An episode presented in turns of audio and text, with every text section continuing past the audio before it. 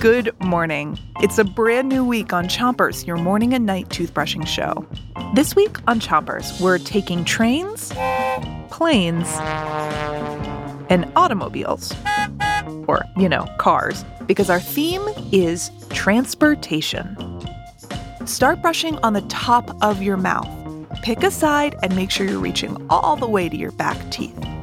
Three, two, one,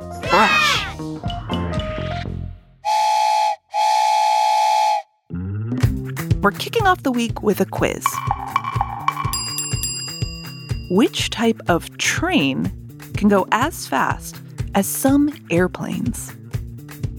Is it a steam engine, a subway train, or a maglev train? Switch your brushing to the other side of the top of your mouth, but don't brush too hard. To help you find the answer, we better explore these three types of trains. The first train was invented in the 1800s. Those trains were steam engine trains because they ran on steam power. Have you ever seen a tea kettle start to boil? The steam that comes out of the tea kettle's spout is just like the steam that powers steam engine trains. Switch your brushing to the bottom of your mouth and give your tongue a quick brush. So, is a steam engine the fastest type of train? Or is it a subway train?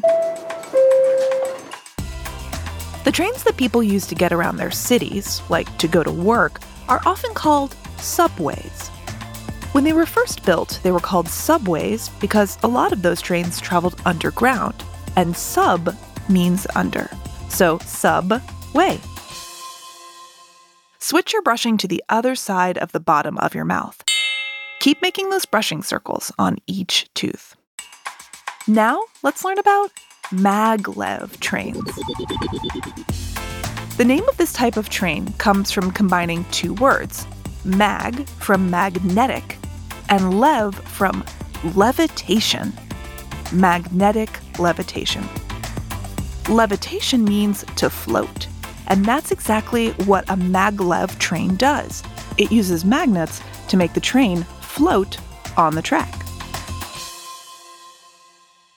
Come back tonight to find out which of these trains is as fast as some airplanes. Is it a steam engine train? A subway train? Or a maglev train? You're done brushing for the morning. All you have to do now is three, two, one.